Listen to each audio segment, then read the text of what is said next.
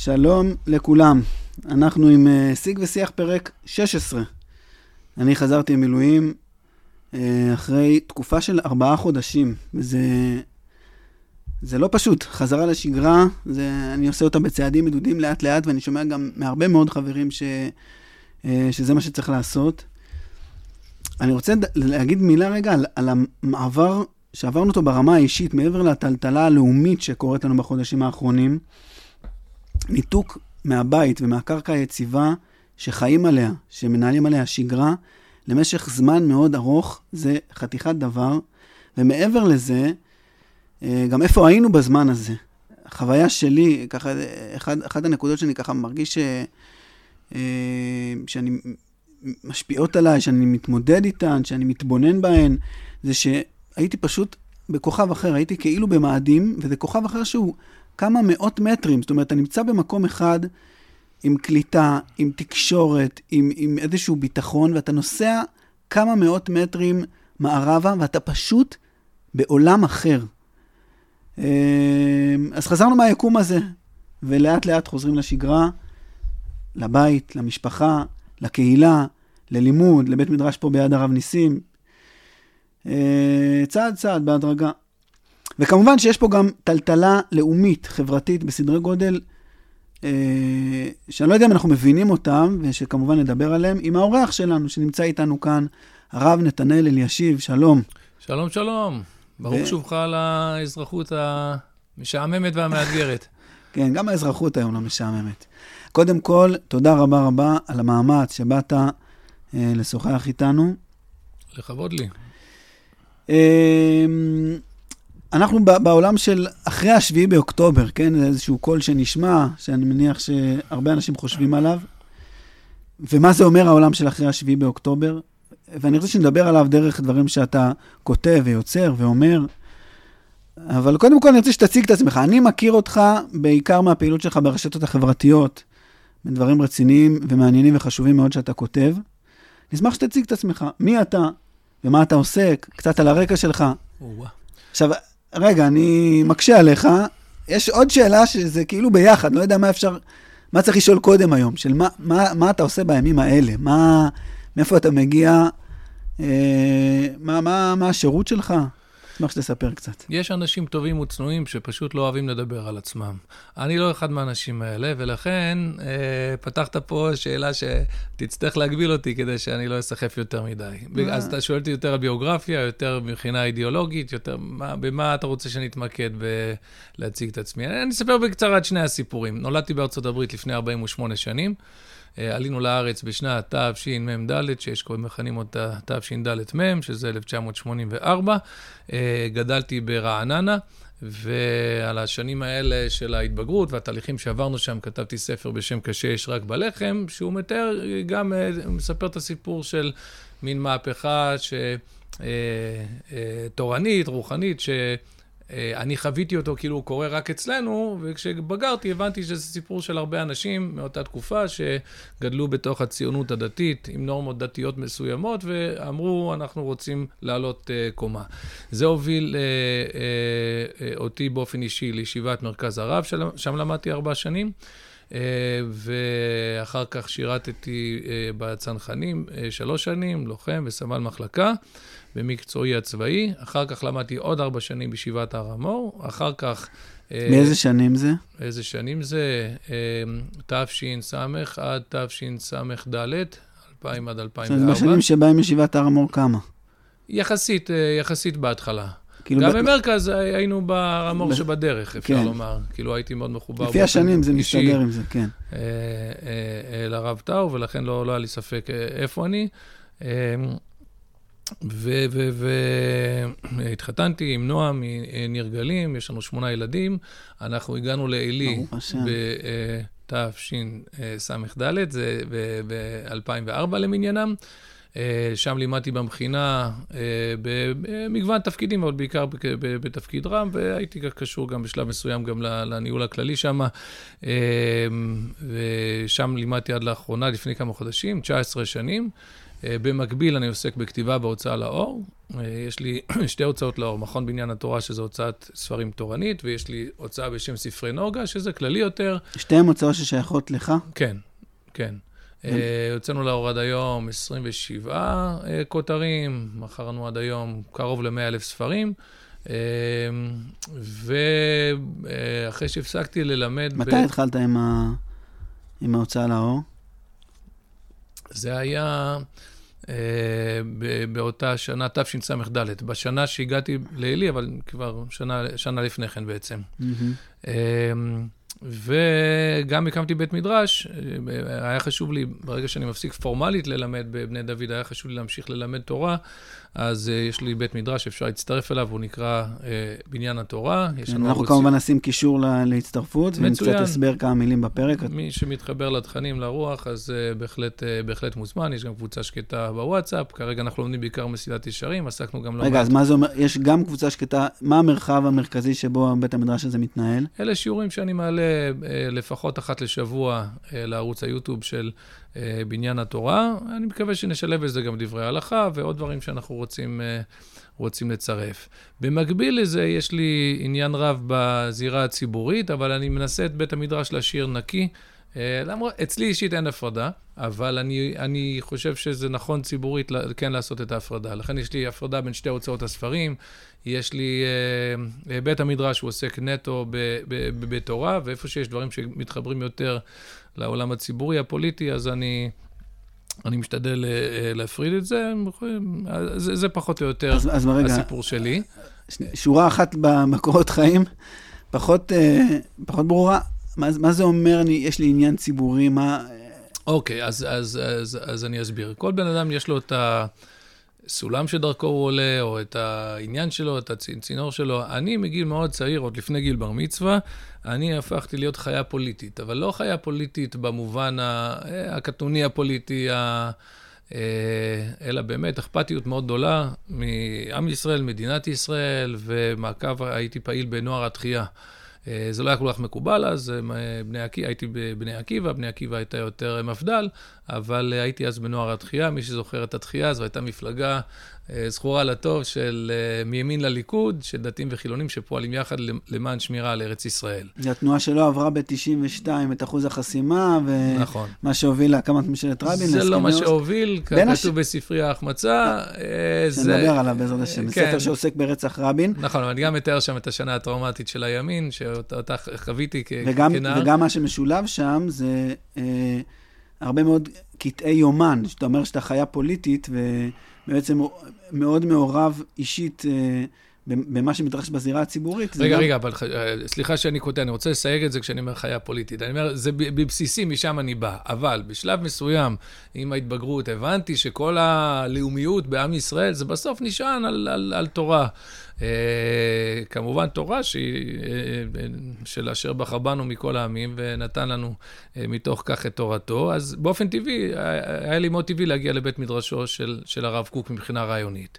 Uh, אז בעצם אני, אז, אז, אז, ואז השקעתי הרבה שנים בעולם התורה, אבל אני כל הזמן, uh, כאילו, יש אנשים שבאים מהעולם הדתי, הם מתחברים יותר לצד הלאומי. אני, אני להפך, אני מהצד הלאומי התחברתי ל, ל, לעניין הדתי. עכשיו, למה אני אומר שאני רוצה לסייג את... זה אומר שאתה באמת תלמיד של הרב קוק, זה... קטונתי. אני אגיד לך ש... לא, אני מתכוון תלמיד למעשה. זאת אומרת, הרבה מה... מה... הרב קוק מדבר על תהליך מסוים שעובר, שאנשים מתחברים לשורשים הדתיים, הרוחניים כן. של עם ישראל דרך נכון, הלאומיות. כן, כן, לחלוטין, נכון. יש הביטוי של... טוב, אה, אני לא אתחיל לצטט פה אורות, אבל יש כמה משפטים כאלה באורות. אספר לך קוריוז, למשל, אני הייתי מגיע למרכז... אה, לשבוע ישיבה, היה לי גם אח גדול שם, אה, אבל אנחנו קצת טיפוסים שונים מבחינה, מבחינה רוחנית. הייתי מגיע לשם מכיתה ט', י', מאוד מוקדם, הייתי שורת שם הרבה. והדבר הראשון שהייתי עושה זה לרדת למטה, מי שזוכר, אני לא יודע אם זה עדיין כן. ככה, אבל כשאתה יורד למטה ליד המקלט, מתחת לחדר האוכל, בואכה למכון הלכה ברורה, אז הייתה שם עמדת מכירה של גיליונות עיטורי כהנים, כתב העת של הרב אבינר וישיבת עטרת כהנים, ושל שיחות הרב ציודה, שכל חודש הייתה יוצאת שיחה של הרב ציודה, אז אני מדבר על הסדרה התכלת, למי שככה בדקויות של זה, וכל פעם הייתי, כמו שלפני כן, בתור ילד, הייתי מאוד אוהב חוברות קומיקס, והייתי בודק, להבדיל אלף אלפי הבדלות, וואו, יצא גיליון חדש של הזה. ככה אני באותה התלהבות הייתי מחפש, רגע, מה יצא עכשיו? ושיחה חדשה של, של הרב ציודה. ואז אני מצאתי שם את אה, פרקי משיח, שהוא מדבר על הגאולה ועל המדינה ועל הלכות אה, מלכים ומלחמותיהם. אני חושב שזה גיליון מספר 6 בסדרה. וממש התלהבתי מזה, והייתי, שוב, בכיתה י' או בחופש בין י' לי"א, ואני הייתי בפנימייה, אה, שוכב במיטה, היה חצות, ואני קורא את זה בהתלהבות, וזה מבעיר לי את הלב, ותוך כדי זה נכנס אחד מגדולי הדור. כלומר, ככה תפסתי אותו אז, כי הוא היה כבר בשיעור ג'. הוא היה בשיעור ג', תלמיד ישיבה, ככה מרכז, אה, מרכזניק אה, רציני, רב, בן של רב, עם כל ה... אקססוריז, אוזניות כל הזמן של ווקמן, שהוא שומע את הרב אה, מרדכי שטרנברג. וכשהוא ראה אותי ככה שוכב במיטה וקורא שיחות הרב ציודה, ועוד על אה, פרקי משיח, אז הוא גער בי, שוב, כנהוג במקומ, במקומות האלה. הוא אמר לי, צריך לסיים כמה מסכתות בש"ס לפני שלומדים פרקי משיח או שיחות הרב ציודה, לא זוכר כבר מה בדיוק הציטוט. אז הוא נזף בי, כאילו... והוא טעה, לפחות במקרה שלי ושל אנשים דומים לי, הוא טעה, בגלל שלי לא היה שום עניין בללמוד אה, מסכתות מהגמרא, מה, מה, אלמלא הייתי מתחבר לתורת הגאולה של הרב קוק. בגלל שהתחברתי לתורת הגאולה של הרב קוק, בגלל שהציר הלאומי הוא כל כך חשוב אצלי, בשלב מסוים הבנתי שזה מתחבר, זה בסוף מתחבר לאותו תלמוד בבלי, ואני ברוך השם למדתי לא מעט מסכתות. אה, מאז, אבל מה ש... זה בזכות השיחה של הרב ציודה, אני למדתי אחר כך את הגמרא. אני מהגמרא לא הייתי מגיע ל... אז... אה, וואו. זה, טוב, זה, זה, זה, זה, זה הציר הרוחני, אבל אני זה רציתי... זה נושא, אני אגיד רק ברצינות, אני רציתי את הסיפור הזה של קונפליקט בין, בין ההתלהבות מהלאומיות ומהתנ"ך ומהצבא ומהדברים האלה, לבין הסיפור של תורה שבעל פה ושמירת מצוות והברית הזאת. גלות וגאולה זה, זה, זה עניין, זה, לפחות מסובך. ב, בעיניים שלי, עניין מסובך מאוד וקונפליקט מאוד משמעותי. נהיה קצת חד, אנחנו מצליחים להנחיל יותר את הראשון מאשר את השני. כן. זאת אומרת, יש הרבה יותר אה, דתל"שים מאשר ימנ"שים. בדיוק, כן. כלומר, כן. ימנים לשעבר. זה, זה, זה, זה חתיכת נושא ש, שמעסיק אותי כן. ברמה האישית, גם בצורה שבה אני מלמד. אה, אבל לא קיבלתי תשובה לשאלה שלי. אה, אני רציתי, אני, אני עוד לא סיימתי, רק עוד פרט אחד, סליחה. כן. אמרתי, רציתי לסייג את העניין של החיה הפוליטית. אז אני עדיין אדם מאוד לאומי, עדיין מאוד אכפת לי, ואני עדיין כל הזמן הולך ליד. אבל מאז שאני אה, בתפקיד רבני, לא רב גדול, לא רב חשוב, אבל עדיין, אם יש אנשים שקוראים לי רב ואני מלמד תורה, אני מאוד מקפיד לא לחצות קו מסוים בנושא הפוליטי. אני אף פעם לא אומר למי אני מצביע, אני אף פעם לא קורא, לא, לא מעורב בפעילות מפלגתית באופן ישיר. יכול להיות שאי פעם אני אעשה את המעבר הזה, ואם ככה אני אקפיד לוותר על התואר אה, רב, אבל אני חושב שצריכה להיות אה, הפרדה. אז... זה לא, אתה יודע... עדיין לא קיבלתי תשובה ואנחנו הולכים לעוד נתיב. אוקיי, מה לא, השאלה? זה לא מקובל בבית המדרש שבו אתה גדלת, ההפרדה הזאת. ההפרדה הזאת היא ה... אה, אוקיי, טוב. בית המדרש שאני גדלתי בו, יש בו... אה, שכבות שונות... לפחות בעיניים שלי, ש... שהן מאוד מבחוץ. כן, כן. יש שכבות שונות ורבדים שונים. אני יליד של תקופה מאוד מסוימת ומדויקת. בסדר? של זרם שהוא כבר כמעט לא קיים היום. הוא, אה, מתכחשים לזה שהוא כבר לא קיים, אבל אני אומר לך שהוא כמעט לא קיים. זה הזרם ה, שהיה מכונה הממלכתי, כפי שהוא בשנות ה-90 למניינם אה, אה, אה, התגבש, ואז מה שאני אומר, זה היה אה, התו"ל. אה, וזה מופיע למשל בספר לאמונה תיתנו, בחלק ג' בספר ואיש דעת יאמץ כוח. עכשיו, אני מודע לכך שמי ש... אה, אה, שבעל הסדרה לאמונה תיתנו, הוא בעצמו כבר בתוך פעילות מפלגתית והקים מפלגה וכולי, אז יש פה איזשהו שינוי. אני נאמן לקו המקורי, גם המילה קו הפכה להיות מילה טעונה. אה, אבל לא חשוב, עזוב, אני לא באתי לדבר על כל העולם. אני חושב שכן צריכה להיות הפרדה. אני חושב שחוסר הפרדה שיש בין רבנות ל, ל, לפוליטיקה, בין תורה לבין, ל, לבין פוליטיקה, אני חושב שזה גורם הרבה, הרבה נזקים, אבל אה, בסדר, לא על זה התכנסנו אתה- לדבר. אני- אני משתדל להקפיד. אני, אני גם, אני בעצמי גם, אה, יש אנשים שקוראים לי רב, ואני גם מרגיש איזשהו, איזושהי אחריות לא להצטמצם לתוך איזושהי משבצת פוליטית, אבל זה מעניין, כי בעצם, זה רב קוק מפורש, מה זה? בהרבה מקומות. הוא דיבר על זה. על האהבה שלו לכל המפלגות, ושבכולם הם חלק מכנסת ישראל, ושחלק ממה שפגע במעמד הרבנות זה זה שהרבנות, הוא אפילו לא מדבר על פוליטיקה, הוא אומר, זה שהרב מזוהה עם איזשהו זרם באופן מובהק. הוא מדבר שם על חסידות ומתנגדות ו- ו- וכאלה. קל וחומר לזיהוי אה, מפלגתי. כן, אבל אני בכל זאת רוצה לשאול אותך על זה, בגלל שאתה בעצם כן מדבר כאן על משהו שבער בך מתוך משהו פוליטי. זאת אומרת, בסוף, אה, השייכות לעם ישראל, למדינת ישראל, למה שקורה בזירה הציבורית, שעוד לא אמרת לנו באיזה אופן אתה עוסק בו, בסוף, בסוף השדה שבו הרעיונות האלה באים לידי ביטוי מעשי הוא פוליטיקה. נכון, אבל לא כל דבר הוא מעשי, יש גם רוחני.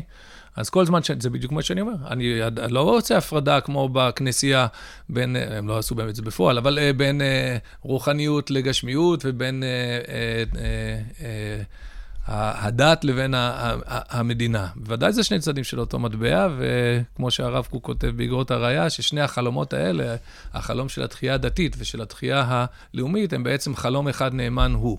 אני בוודאי חושב ככה. השאלה רק אם אתה מתמקד בצד הרוחני-חינוכי של זה, או בצד המעשי. אז...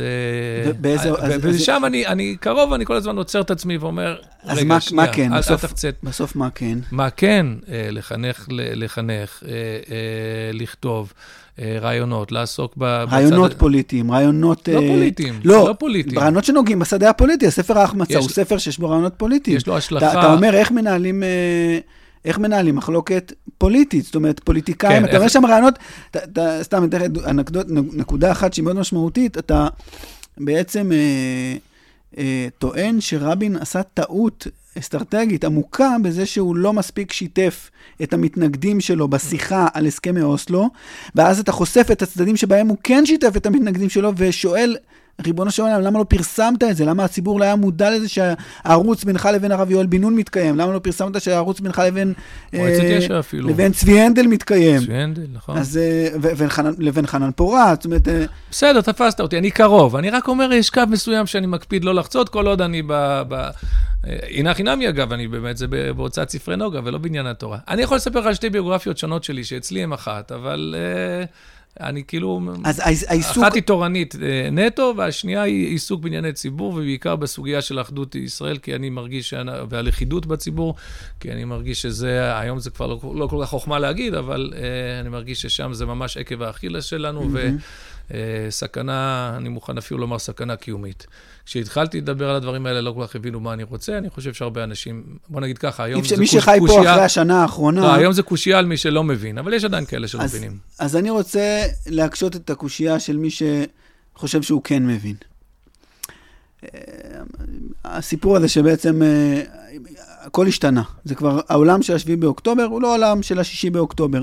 גם בהקשר, או, אני חושב שזה נאמר הרבה מאוד בהקשר של אחדות ולכידות. אה, אתה הולך להוציא לאור ספר חדש שכתבת, אה, קוראים לו חזק ונתחזק, פרקי חיזוק ועידוד בשעת מלחמה, אה, שזה בעצם סוג של יומן, שהוא לא אישי, נכון? זה יומן של דברים שאתה נכון. כותב לציבור ומפרסם לציבור, בעיקר ברשתות החברתיות, או בעוד במות.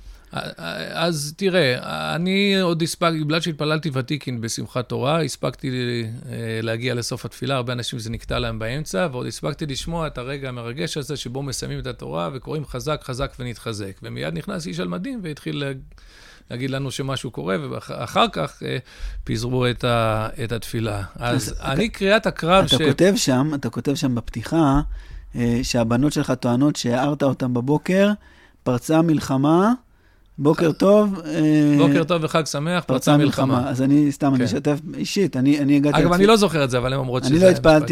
לא התפללתי ותיקין, התפללתי עם הקהילה אני חושב בשמונה בבוקר המניין של שמחת תורה, הגעתי לתפילה, ניגש אליי אה, מישהו, ראש צוות צחי בקיבוץ, ואמר לי, אה, חג שמח, פרצה מלחמה בדרום.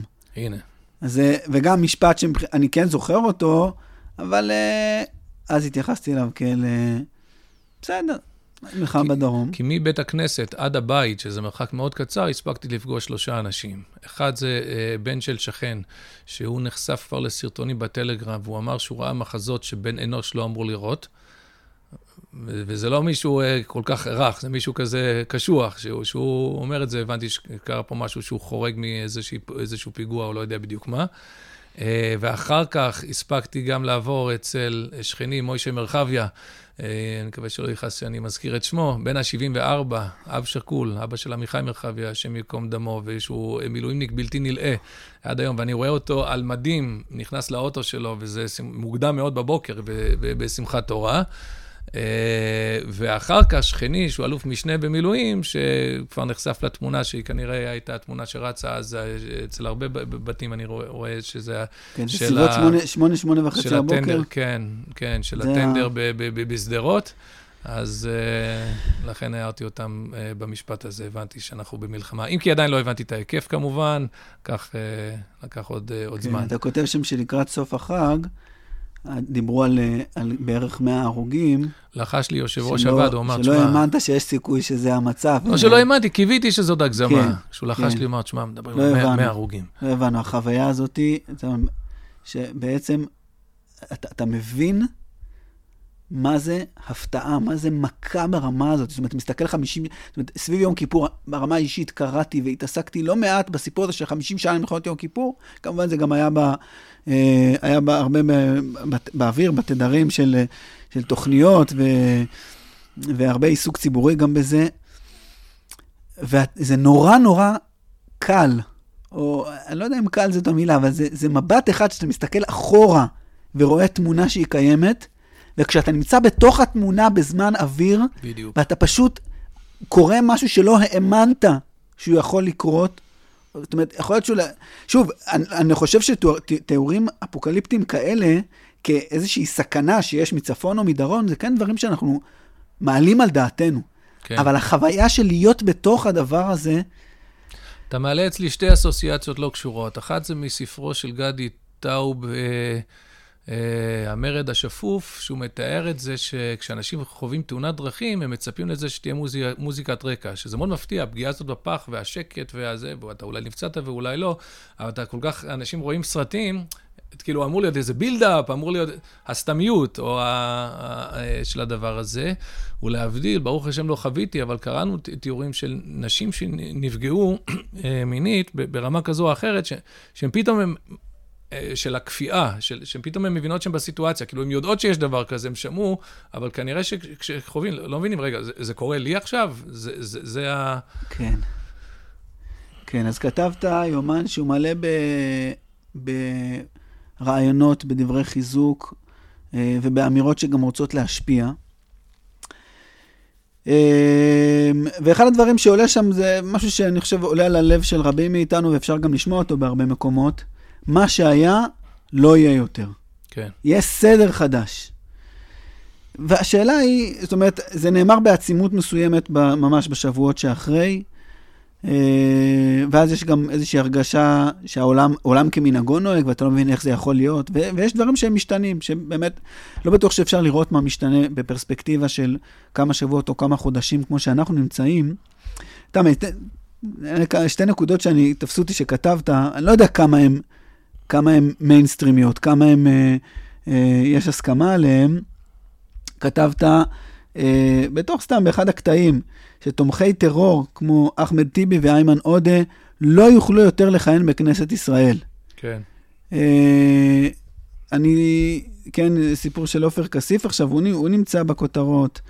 אני לא, סתם, אני, אני, אני מסכים עם העיקרון, אני לא חושב שזה, שאנחנו נמצאים שם. Mm-hmm. עוד, עוד אמירה שכתב שהתבררה כלא נכונה, אה, חמאס זה ארגון שאי אפשר לעשות איתו הפסקת אש, אי אפשר לחתום איתו, אי אפשר להגיע איתו לסיכום, זה לא יכול להיות. זאת אומרת, אסור להגיע איתו להפסקת אש, צריך להשמיד אותו. כן, אז, אז ודאי זאת לא אמירה אה, קונצנזואלית. חכה. אתה אומר שזה זה יקרה. לא, ברור שזה נאמר גם... אני, אני אסביר, תראה, הדבר הכי מהותי כדי להבין על כל מה שאני כותב ועושה בחיים, בשביל זה אנחנו צריכים ללכת למסכת כתובות. זה, זה משהו שלא יוצא לי הרבה לשתף בו, אז אני אשמח לשתף. יאללה, כן, נשמח. מסכת כתובות, מסכת ארוכה, מאתגרת. ש"ס קטן. אה, ש"ס קטן, אבל מי שצולח אה, אותה, יש לו בסוף אה, ממתק בדמות שניים, שלושה דפים, עם שבחי ארץ ישראל הנפלאים כן. ביותר שיש. זה מצוות עלייה לארץ ישראל. נכון. ושקשורה כמובן לכתובה ולזה, כן. כל מעלין אה, לארץ ישראל בין הכל מעלין. כל מעלין לארץ ישראל. כל מעלין לירושלים, הנה אנחנו פה בירושלים, ברוך השם. גם על זה יש שיחה שהרב ציודה. אה, אבל אה, אה, יש שם סיפור שהוא לכאורה לא קשור לשבחי ארץ ישראל, והוא גם על פניו סיפור קצת משונה. מסופר שם על החברותה, הרב עמי ורב אסי, שהיו לומדים בטבריה, וכתוב שם שכשהיה להם חם בקיץ, הם היו הולכים, עוברים לאזור מוצל. ולעומת זאת, כשהם היו באזור, בחורף, כשהיה קר, הם היו דואגים ללכת למקום חם. יש קושייה כפולה על הסיפור הזה. קודם כל, על פניו, כל מי שיש לו מזגן ושלט, הוא במדרגת רב עמי ורב אסי לעניין זה. מה באים לספר לנו פה? שכשחם לך אתה מחפש מקום קצת יותר צונן, וכשצונן אתה מחפש קצת להתחמם? זה לכאורה מובן מאליו. ב', מה, איך זה קשור לשבחי ארץ ישראל? זה שאנשים דואגים, דואגים לנוחות שלהם. אלא מההקשר והמקום שבו שמו את זה. אנחנו מבינים שהם באו עם יחס מראש אה, אפריורי, דעה קדומה, דעה קדומה זה לא תמיד רע, הם באו עם דעה קדומה. דעה קדומה, אני אוהב את ארץ ישראל, וטוב לי בארץ ישראל. והם ידעו שכשאתה חווה את ה... כל בן אדם שהוא במזג אוויר לא נוח, הוא מתחיל, אה, אם זה מאנשי הקללות, הם מקללים, ואם לא, זה בלב, יש, זה טרוניה. אה, עמדה נפשית של, קללה, אתה, אתה. והם לא רצו להיות בעמדה הזאת שהם כאילו מסוכסכים עם הארץ, שלא טוב להם בארץ. כלומר, כשהם דאגו לעבור למקום, זה לא רק היה מהחשבון של הנוחות האישית. יכול להיות שגם אם היו בחוץ לארץ, הם היו רוצים להתחמם, אבל את זה לא היו מספרים לנו. רצו לספר, אל ת... אה, אם אתה יכול לשנות את מזג האוויר לטובה, תשנה. אם אתה לא יכול, אתה יכול לשנות את המיקום אה, שלך. אתה בעצם פעיל בעיצוב המציאות. אני לא עוסק באופן כללי בפרשנויות אה, ותחזיות, למרות שהיו לי כמה אה, אה, שהצליחו. עליהם אני לספר, והיו כמה שפחות, ועליהם אה, פחות. אבל, אבל, אבל אה, אני רואה את עצמי, ואני חושב שכולנו צריכים לא, לא להיות פרשנים פסיביים של המציאות, אלא ליצור את המציאות. כי אני, הרבה פעמים, אנשים שלא מכירים אותי, חלק מהביקורת ש, שיש לפעמים עליי זה שאני מאוד אופטימי, ואני תמים, ואני לא... אני אדם מאוד מאוד לא תמים, אני אדם מאוד מפוקח, אני מכיר את המציאות היטב, את ה, על הטוב ועל הרע שבה. אני אומר, השאלה היא על מה אני רוצה לשים אה, זרקור. אני, אה, אני רוצה לספר אה, סיפור. אני, אה, את כל הדברים הלא טובים על המדינה ועל העם, אני מכיר, אה, מכיר היטב. אבל אם אני רוצה לשנות את המציאות, אני רוצה לחולל ש, שינוי לטובה, אני רוצה למצוא איפה יש משהו שכן עובד, ועל זה אני אשים פנס. את הסיפור הזה אני אספר. אתה יודע, סיפורים נפלאים, בספר הזה אני מנסה לספר סיפורים נפלאים על דמויות מה, מהמלחמה הזאת. כל כך הרבה דמויות מופת. אבל מה, אתה חושב שעכשיו חסר סיפורים הפוכים? חסר סיפורים על, קודם כל חצי בכלל שלא, שלא מתגייסים, וחסר סיפורים של עבריינים שבעצם נכנסו, ניצלו את כל, סיפורים כן, רעים. כן, כן, דברים קשים מאוד, אני מסכים איתך. וניצלו את הזה. השאלה היא, במה אתה רוצה להתמקד אה, במציאות? על מה אתה לא רוצה אומר, לשים את ה... אתה בעצם, מה שאתה אומר לי, אני לא אומר את הדברים האלה על uh, מה שהיה הוא לא, הוא לא מה שיהיה, בתור איזושהי אני רוצה ליצור את המציאות. אני רוצה, ש... חבר'ה, תצטרפו אליי בדבר הזה. בדיוק, ואם אנחנו נאמין בזה, ואנחנו, אז באמת זה, זה, זה ישתנה. אז אני, אז אני, אני מסכים, אני אומר, באמת קורים גם דברים, זה ודאי לא, לא אמירה שהיא בחלל ריק, וברור שיש תזוזה מאוד מאוד משמעותית ימינה. ובחוסר האמון, ביכ, ב, ב, ב, בעצם ביכולת לעשות עם, ה, עם, עם האויבים שלנו, עם הפלסטינים, הסכם שלום, אתה רואה איזה תמיכה יש בטבח הזה. ואולי לא חוסר אמון, אלא אמון במה שהפלסטינים אומרים מעל כל במה גבוהה. Mm. שהם אה, רוצים להשמיד את מדינת ישראל כמדינה יהודית, זה קול מאוד מאוד מאוד מרכזי, שלא הקשבנו לו. אה, בתקופת הסכמי אוסלו, ולא הקשבנו בתקופות אחרות, וזה איזושהי תזוזה מאוד משמעותית. אבל קושייה עליך, הרב עקיבא, אם יש אכן תזוזה ימינה, למה ימין לא מתחזק, הימין הפוליטי? למה הוא לא מתחזק בסקרים? למה הוא נחלש? זאת שאלה שכדאי שניתן עליה את הדעת. רצוי לפני כן. לא, לא אז, אני, רוצה, באמת לעסוק בדברים שקשורים לזה. אה, באמת, אחד הדברים שאתה משתדל מאוד מאוד להעיר אותו, אה, זה העוצמה הלאומית של אנשים עם, עם רוח כל כך גדולה, מסירות נפש והקרבה, באמת דמויות נאצלות.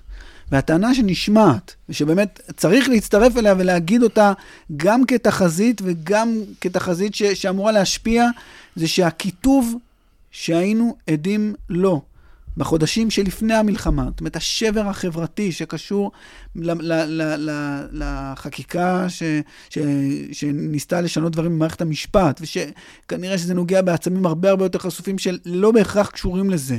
כל הסיפור של יום כיפור, מה שבעצם... אה, אה, כן, נכנסנו לשמחת תורה מתוך איזשהו ויכוח מאוד גדול על הקפות והקפות שניות, זה, שלא הגענו אליהן בכלל, כן? אה, ובעצם איזושהי, איזושהי קריאה, חבר'ה, מספיק עם, ה, עם, ה, עם מלחמות היהודים. יום כיפור, רק למי שישמע את זה בעוד שנים ולא ידע על מה דיברת, התכוונת לזה שביום כיפור היו תפילות ציבוריות בתל אביב, שחלקן הופרעו על ידי אה, אה, אנשים, כן, דבר היו, שלא ראינו בעבר. כן, היו כן, מריבות בבקשה. סביב הנושא של הפרדה ומחיצות, או סתם עצם קיומם של התפילות ברחובה של עיר. ו, והשאלה היא, איך זה נראה, איך, איך עושים את זה? זאת אומרת, הכוונה שנפסיק להתווכח פוליטית, שלא. יהיה... אז, אז, אז כן, אז מה... איך, איך אתה רואה את העולם של אחרי 7 באוקטובר במובן הזה, של, של המחלוקת, של מריבות, של קיטוב, של שנאה, של uh, אחדות, של לכידות? שאלו פעם את מילטון פרידמן, הכלכלן האמריקאי הנודע, שקרא תיגר על כל הגישה למדינת רווחה והראה שזה לא באמת uh, עובד ושצריך ללכת בדרך אחרת, והפטרון של הקפיטליזם. אז היו אנשים שהשתכנעו מהרעיונות שלו, ואמרו לו, מר פרידמן, אנחנו השתכנענו, אבל איך נשכנע את הפוליטיקאים? הם אלה שהרי בסופו של דבר קובעים. ומידון פרידמן, נאמן לשיטת התמריצים שלו, אה, של הכלכלה, הוא אמר, אתה לא צריך לשכנע את הפוליטיקאים. הפוליטיקאים, הם כמו כולם, מגיבים לתמריצים. מה התמריץ של הפוליטיקאי? להיבחר. להיבחר שוב. אני מוסיף, פוליטיקאים, האיבר שהכי מפותח אצלם זה האף. יש להם חוש ריח מצוין, להרגיש בעיקר בבייס שלהם מה הציפייה מהם. ולכן, אם אנחנו רואים, אני לא בא לפתור פוליטיקאים מאחריות, אבל אם אנחנו רואים שפוליטיקאים אה, מדברים בסגנון אה, אה, אה, קשה ומפרק ומפורר, הם עושים את זה בגלל שזה מה שהציבור שלהם רוצה מהם. זה מה שנותן להם אחר כך את ה... אני חוזר לפרידמן, הוא אמר, אתה צריך לשכנע את הציבור. אם הציבור ישנה את התפיסה שלו, אתה תראה שהפוליטיקאים יתיישרו בהתאם. יש לי על זה, היה לי ממש לא מזמן ויכוח על זה עם מישהו. הוא אמר... אה, אה, זה מישהו דתי-לאומי, אבל זה היה פורום של דתיים וחילונים, יש המון פורומים, אני יושב בלא מעט מהם היום, של איך לשנות את המצב ולשפר. לא יודע מה מהם יבשיל, אבל משהו, משהו מזה יבשיל, אני מקווה ומאמין.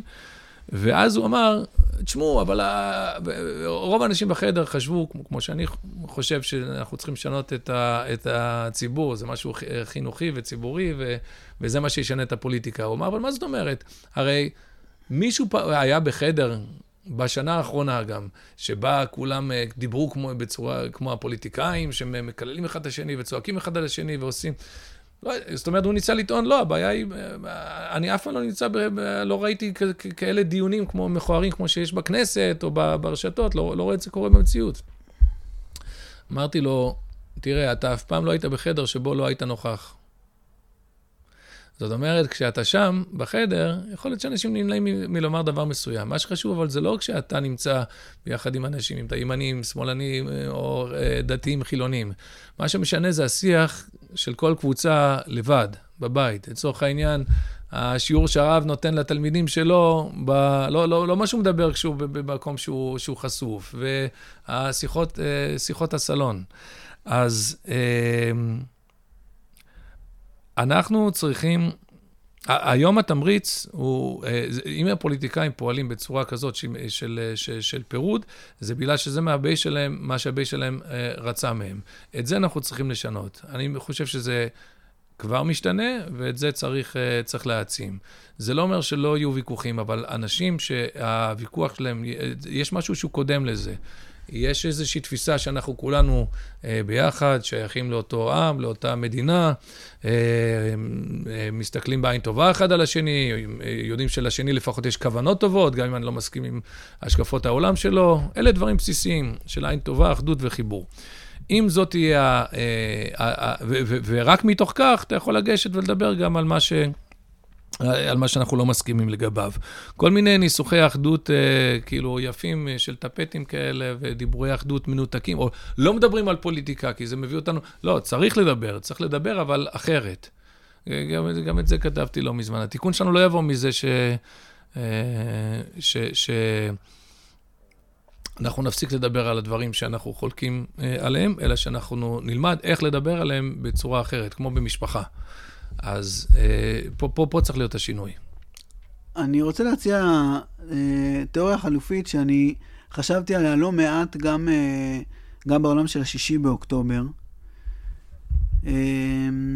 לכל הסיפור הזה של קיטוב ואחדות.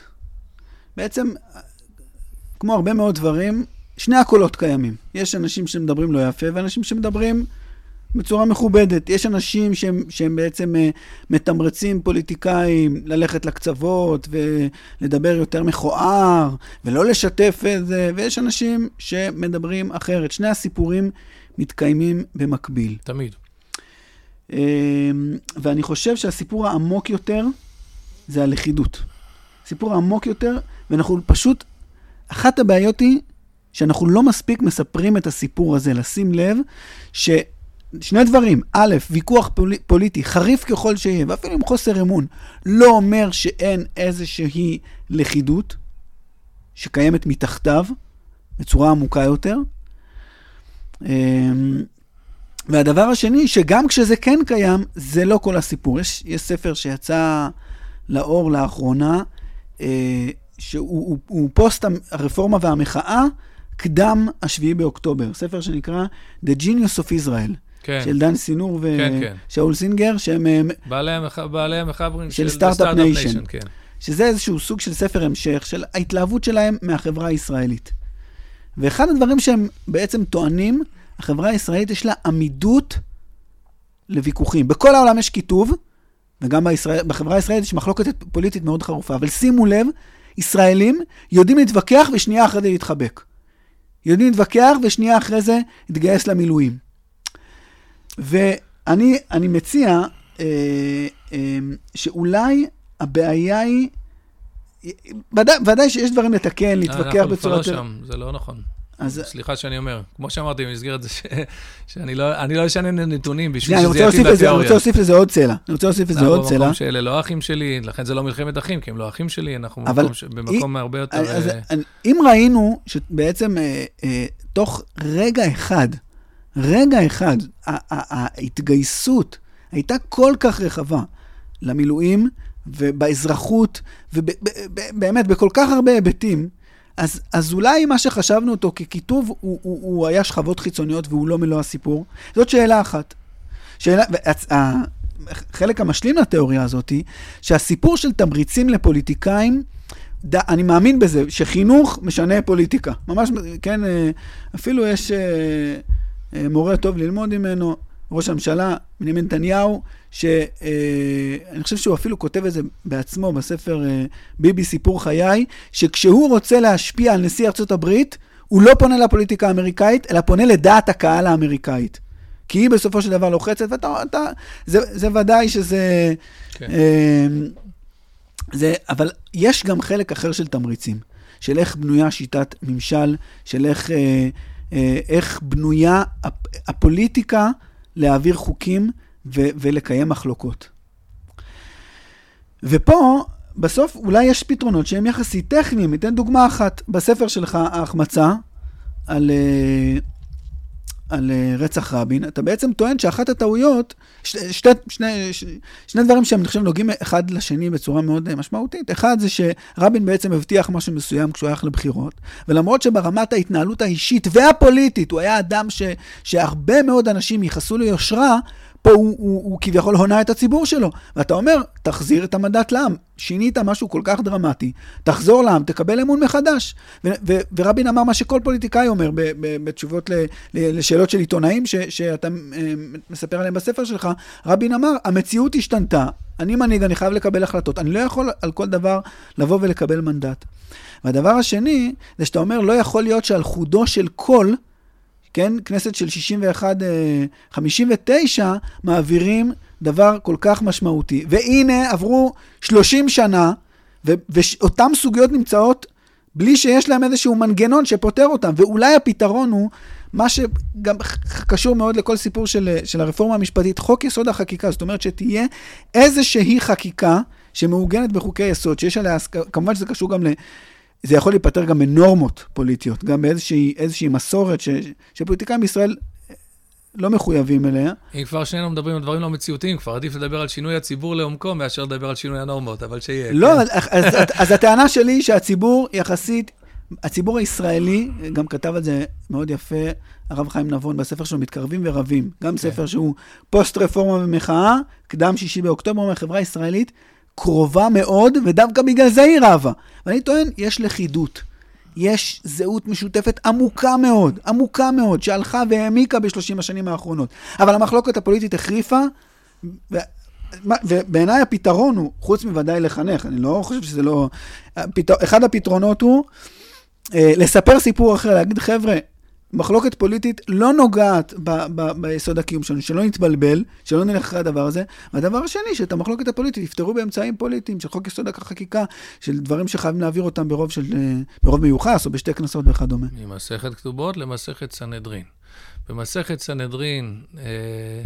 אגב, חלק ממה שאתה אומר אני מסכים, אני רק כדי שיהיה מעניין פה, אני גם קצת מביא את הצד השני. אני בוודאי, זה כל מה שאני כל הזמן אה, כותב, אני אומר שיש לכידות עמוקה וחיבור עמוק בינינו, אני לא, אבל, אבל אני גם לא רוצה שאנחנו נרגיש שכאילו, אה, טוב, הכל בסדר וזה.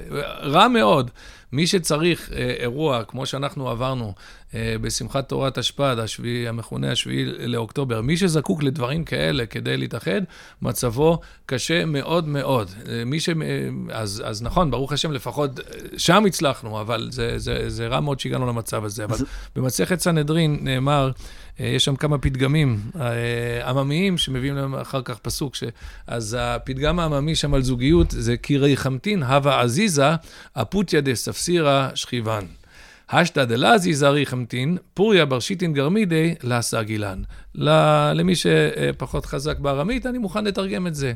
זה בעצם אה, על זוגיות. מי שאומר, כאשר רח, רחימתין, אהבתנו, כשאהבתנו הייתה עזה, אז יכולנו לשכב יחד אפילו על פוטיה דה ספסירה, זה רוחב הסייף. בעוד 12. כלומר, מקום דק מאוד. אה, שתיים. בעוד סיירים. כן. אפוטיה דה ספסירה שכיבנה, אבל עכשיו שאהבתנו איננה עזה, אז אפילו מיטה רחבה בת 60 אמות לא מספיקה לנו.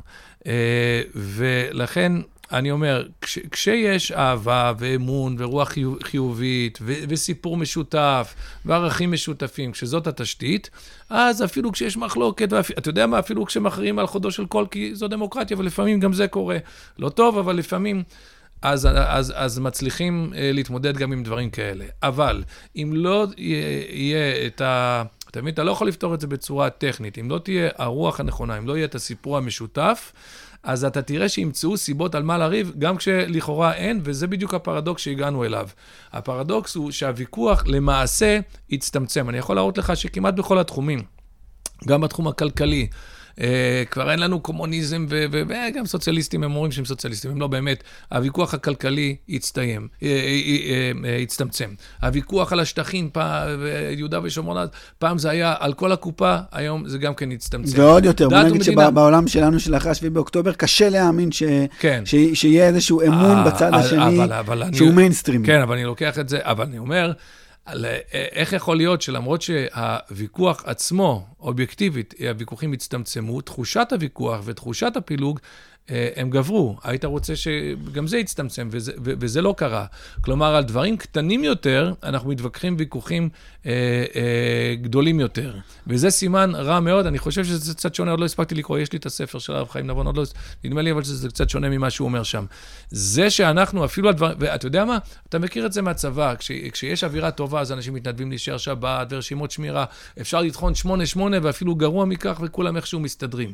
אני ראיתי מצבים, אבל, שהשמירות היו 2-30, שעתיים שמירה ו-30, אה, לא מנוחה גמורה, אבל שלוש שומרים. ורבו על השעתיים האלה וזה, וטענות לשבצק, וזו סימן של מחלקה אה, אה, לא בריאה.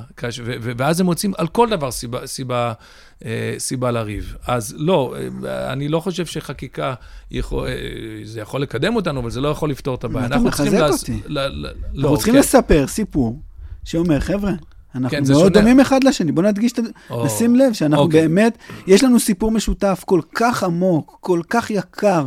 יש לנו אנשים ש... ש, ש, ש, ש אצילים, אצילי נפש, שמראים את הסיפור המשותף הזה. כן, מי שראה את המנהל של מלון כרמים מדבר, זה, זה, הטקסט הזה פשוט, אתה, אתה קורא את זה, חבר'ה, פשוט צריך לספר יותר סיפורים כאלה, להיות קצת סיוון רהב מאיר, להיות קצת, באמת, לספר, חבר'ה, אנחנו באמת, יש לנו שורשים עמוקים, אנחנו מחוברים אליהם בכל כך הרבה צורות, כל כך יפות. ויכוחים צריכים להתנהל, צריכים להתנהל בחריפות וזה בסדר. הם לא אומרים שבתשתית אנחנו אה, מאוד שונים אחד מהשני, או שבאמת יש סיבות... מוצדקות, אה, שוב, הטענה שלי שחלק מרכזי מהבעיה היא לא המציאות, אלא הסיפור שאנחנו מספ... האופן שבו אנחנו נכון. קוראים אותה.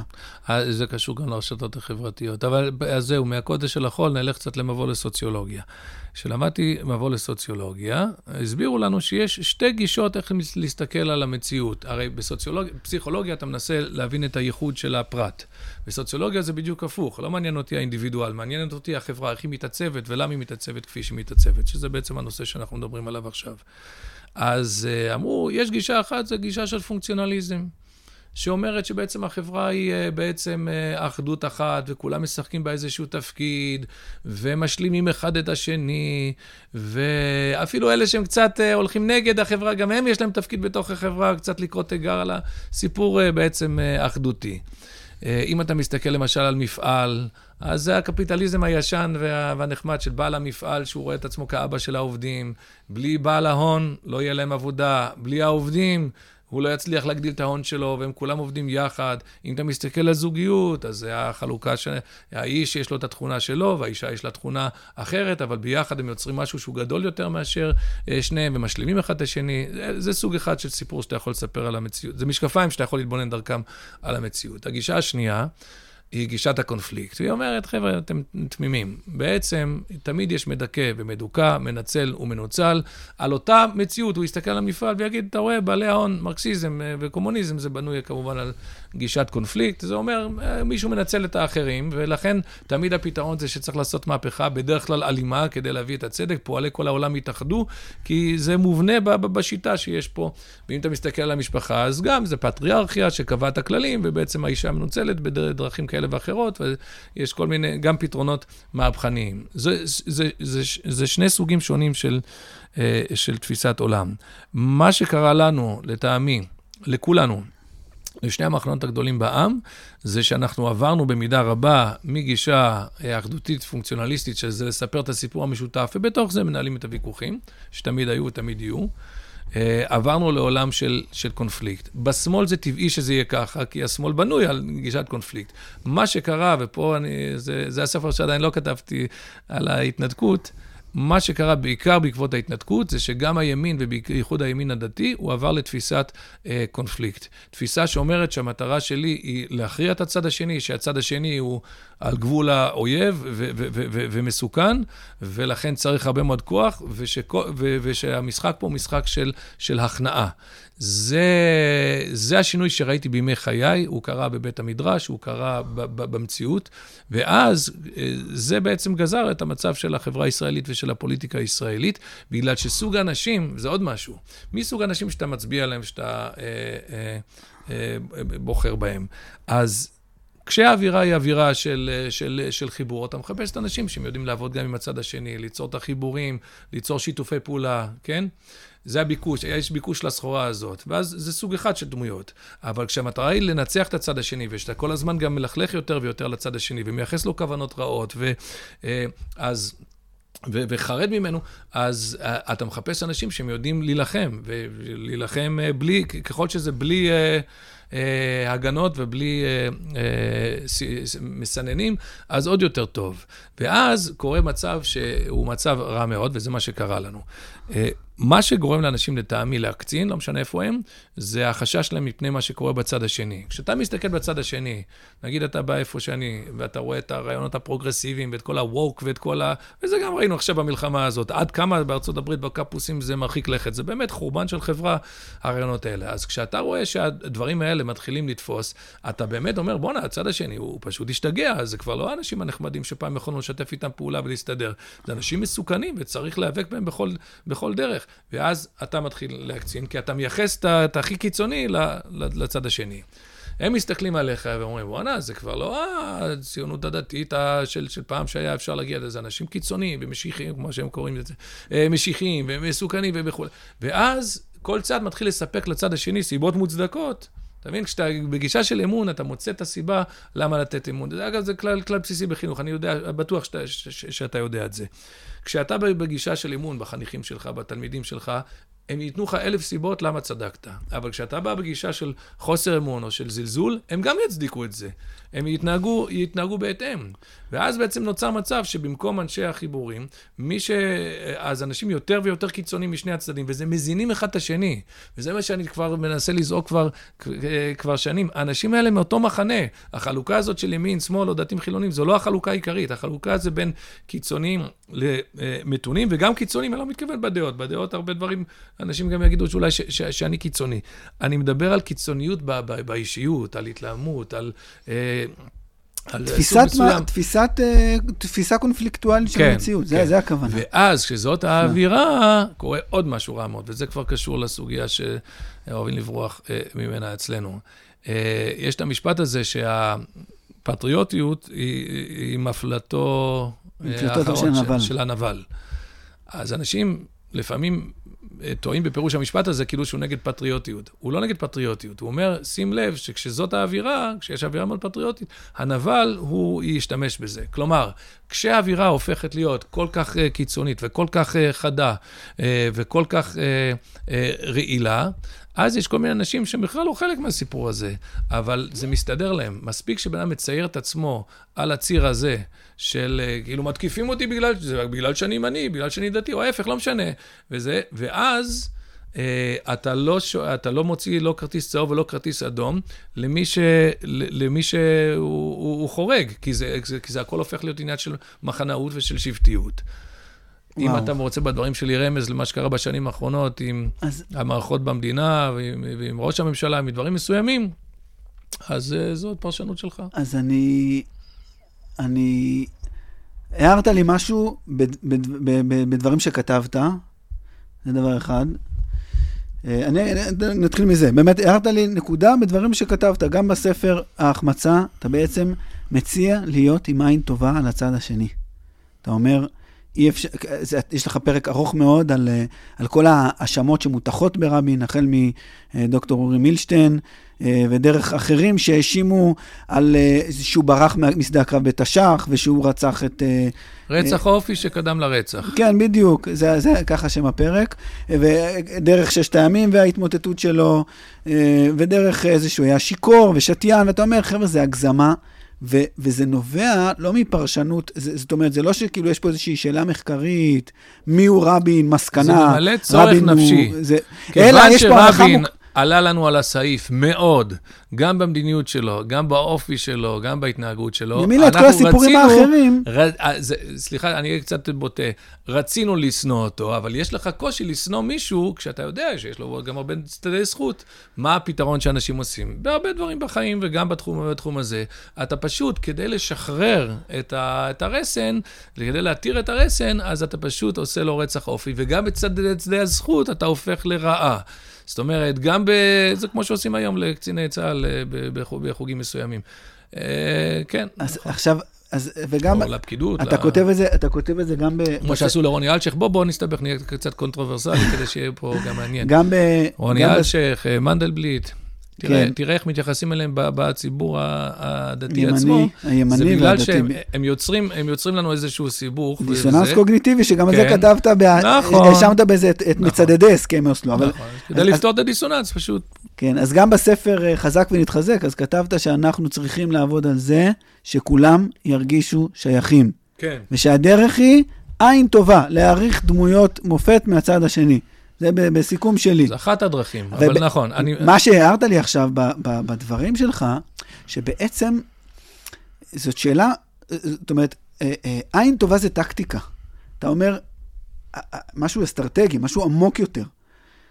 בעצם הגישה שלנו למציאות צריכה להיות לא קונפליקטואלית. אנחנו צריכים לא, להסת... לא לראות את, ה... את המציאות כשני מחנות שנלחמים על הקיום שלהם, שמזה מגיעים לעין רעה ומזה מגיעים לפתרון של דוס... דיסוננס קוגניטיבי בדמוניזציה וברצח אופי וכדומה. פשוט צריך להסתכל על המציאות אה, בעיניים אחרות, הסיפור הוא לא קונפליקטואלי, הסיפור הוא משפחה, הסיפור הוא אה, זה. עכשיו... תראה, שנייה, אני צריך לסיים. רגע, אני... טוב, אוקיי, בסדר. בסוף, אז, אז, במובן מסוים זה מה שאני מציע, זאת אומרת, צריך ללמוד גם איך להתווכח נכון, וצריך גם פתרונות טכניים לכאוס הפוליטי שיש וכדומה. אבל בסופו של דבר, בואו נספר לעצמנו סיפור שאנחנו אותה משפחה שיש לנו שורשים עמוקים, שבאים לידי ביטוי, גם בצד השני יש חיבור עמוק, וגם זה, אתה מביא סיפורים מאוד יפים, יש שם קטע שפשוט באמת צמרר אותי על איזה, על איזה בחור שמבקש, אה, אה, רכז אה, סניף עזרא, קומונר בסניף עזרא, כן. שמבקש, מ, שמגיע לטלפון האישי של, של, של רבין, ומס, ו, רבין ענה לו. מראיין אותו, חזר עליו עוד פעם וראיין אותו, ו, ו, ואז הוא שואל אותו, מה, מה אתה, וראה יש לו איזה נאום כזה על חיבור לשורשים ולמסורת היהודית ולעם ישראל. ו... לקוח הישר מבית המדרש. כן, ה... אז, אז, אה, אז, אה, אז, אז, אז בעצם, שוב, בעיניי זה הסיפור שאנחנו מספרים, המחלוקת היא, היא רובד אחד, והסיפור שאנחנו מספרים לעצמנו על איזה חברה אנחנו, והאם אנחנו מקוטבים או לא, הוא גם חלק מזה. ולכן אני מציע לספר יותר את הסיפור בצורה הזאת. טוב. והערת לי את הדבר הזה, במובן מסוים אני מרגיש שחיזקת את ה... כן, כן, אני מסכים איתך, אבל אני בכל זאת רוצה קצת לדייק את זה טיפ, טיפה יותר. תראה, בסוף, ברור ששתי התפיסות האלה אמת. זה לא סתם שאנשים הולכים אחרי הגישה של, ה, של הקונפליקט. המציאות היא מלאה בקונפליקטים ובקרעים. השאלה היא, מה הדבר המהותי ומהו הדבר הנלווה. זה נרטיב. ו- זה... כן, בדיוק. זאת אומרת, מה הדבר, האם הדבר הבסיסי זו, זו גישה אחדותית, ובתוך זה אני מזהה גם את כל הקונפליקטים, כל מה שאומרים על קונפליקטים בעולם ובמציאות, ובטח בתוך עם ישראל, הכל, הכל אה, נכון. אבל אה, באופן אידיאלי, זה לא צריך להוביל להתפרקות. באופן אידיאלי זאת תהיה מחלוקת לשם שמיים, שבסופו של דבר, אה, מזה ומזה ייבנה העם. אגב, אני גם לא מפחד מהכרעה. זאת אומרת, יש דברים שבהם גם צריכה להיות הכרעה. כמה שאני מדבר נגד ההכרעה ובעד חיבורים, כן, יש דברים שבהם צריכה להיות אה, אה, אה, הכרעה, יש דעות שהן לא נכונות, ובסופו של דבר צריכות, ואנחנו כבר ראינו חלק מהדעות האלה שהן הולכות ומתחלפות. אבל השאלה היא מה המינון, מה האווירה, מה הדבר המהותי. במשפחה, במשפחה לפחות מתפקדת ותקינה, אז לכולם ברור שאנחנו קודם כל משפחה, ולכולם יש מקום סביב השולחן, וזה העניין של השייכות, ושזה דבר שהוא לא מותנה. ובתוך זה יש במשפחה מתחים. זה במשפחה בריאה. במשפחה לא בריאה, המתחים הם אלה שמגדירים את הכל ומגיעים לפעמים גם לברוגזים מוחלטים. כן. דבר שני, ופה אני הרבה פעמים מוצא את עצמי אה, אה, מותקף מבית, אה, אני אומר, אחת, אחד הדברים שיכולים לעזור לנו להגיע לאותה לכידות, זה שאנחנו כן נהיה מחוברים סביב ערכים בסיסיים שאין לגביהם מחלוקת. ומה שקורה בחברה שהיא פירודית, זה ש...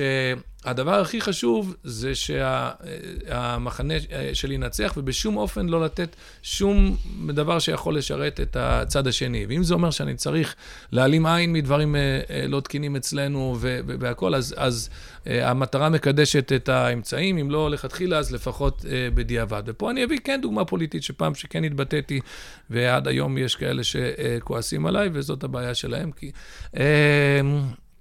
וזה היה כאשר אה, באחד הסבבי הבחירות, זוכר שהיה את הסבבי בחירות, זה השני או השלישי, אז אה, היה תיקו, לא הצליחו להקים ממשלה.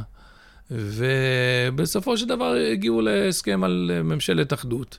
ורוטציה. אתה מסתכל עליי כאילו זה היסטוריה לא, לא, רחוקה, מה זה היה פתאום, שלשום, כן? כן, אה, אנחנו בתוך זה עדיין. ואז היה הסכם בין נתניהו לגנץ. וגנץ, אה, שאני רחוק מלהיות חסיד שלו באף מובן, אבל גנץ, הוא בעצם עשה ויתור עצום, כי המחנה שלו, שבחר, אז היה כחול לבן קראו להם, אז המהות שלהם הייתה להוריד את ביבי, ולעשות הסכם עם ביבי זה היה מאוד... אה, אה, מסובך עבורו, אבל הוא שם בצד את הדבר הזה, הבין שטובת המדינה מחייבת, ועשו איזשהו הסכם. אלא מה, יש בעיה של אמון.